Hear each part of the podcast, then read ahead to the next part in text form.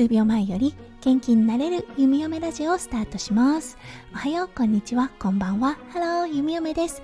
このラジオはオーストラリア在住19年の弓嫁が日々のハッピーや発見を声に乗せてお届けふわっとトークラジオです。今日は5月16日月曜日ですね。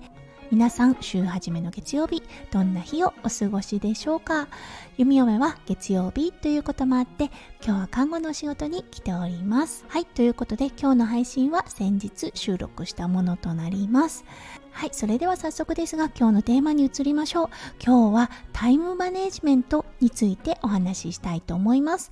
それでは今日も元気に弓嫁ラジオスタートします。はい。皆さんはこのタイムマネジメントという言葉馴染みがありますでしょうか？弓嫁はねオーストラリアに来て看護の勉強をしている時に初めてこのタイムマネジメントというね言葉に出会いました。そう病院研修の時に先輩ナースに看護はタイムマネジメントが命。言われたんですね。タイムマネジメントの良し悪しであなたの一日が決まるって言われたんですよね。うーん。なんだそれって思ったんですけどはい実際ね看護師になってみて確かに分かりました。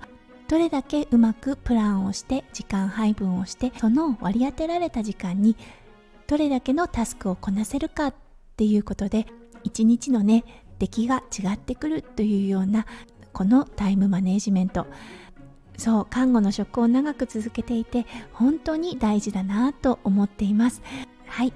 ただ一つ例外があります。このタイムマネジメントが全くプランできないこと。はい。皆さんもピンときたのではないでしょうか。それは育児ですね。そう言われてたんです先輩お母さんに。うん。弓嫁ちゃんはとってもタイムマネジメントが好きよね。うん、そこを大事にしてると思うけど、うん、あなたはねこれからお母さんになっておそらくこのタイムマネジメントができないことに対してすごくねフラストレーションを感じると思うの。だから今から私が言っといてあげるわって育児にタイムマネジメントは絶対適用しないからって弓嫁がね妊娠後期もうそろそろね赤ちゃん生まれるよっていう時に言ってもらったアドバイスでした。その時はね結構耳から耳へ抜けていた言葉だったんですが、うん、本当に息子くんが生まれてその言葉深く深く身に染みました。はいこのタイムマネジメント。育児には本当にアプライしないですね。うん、だってね全てが不測の事態から始まるのが多いのがこの育児ですよね。そうどんなにいろんなことを想定していてもその斜め上からいろんなことが起きますよね。はい。ということでこのタイムマネジメントしばらく離れていました。そうやっぱりね自分の慣れたスタイルから新しいスタイルに変更するっていうのとてもストレスがかかったなと思いました。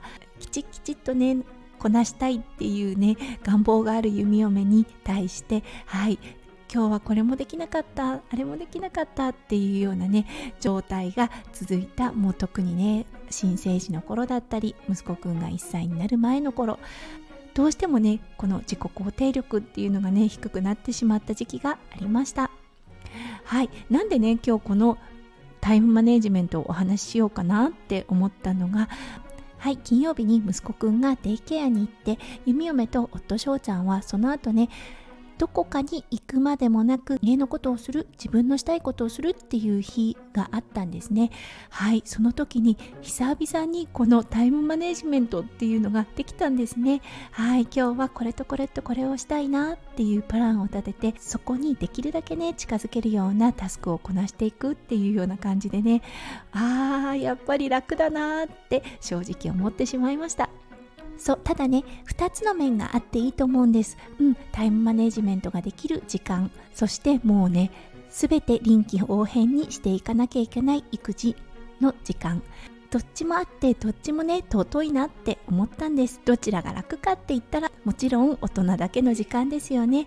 うんだけどねこの全て臨機応変に行かなきゃいけない育児の時間も本当長い人生から見たらすごく短い時間なんだなって思います。最近ねそうやって心の余裕が少し生まれてきたような気がします。そうということで今日は月曜日。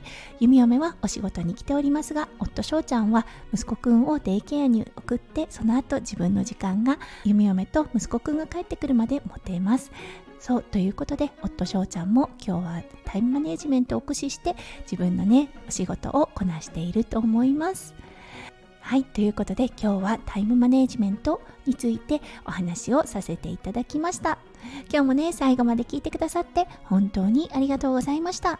皆さんの一日がそしてね1週間がキラキラがいっぱいいっぱい詰まった素敵な素敵な1週間となりますよう弓嫁心からお祈りいたしております。それではまた明日の配信でお会いしましょう。数秒前より元気になれる弓嫁ラジオ弓嫁でした。じゃあねバイバイ。Música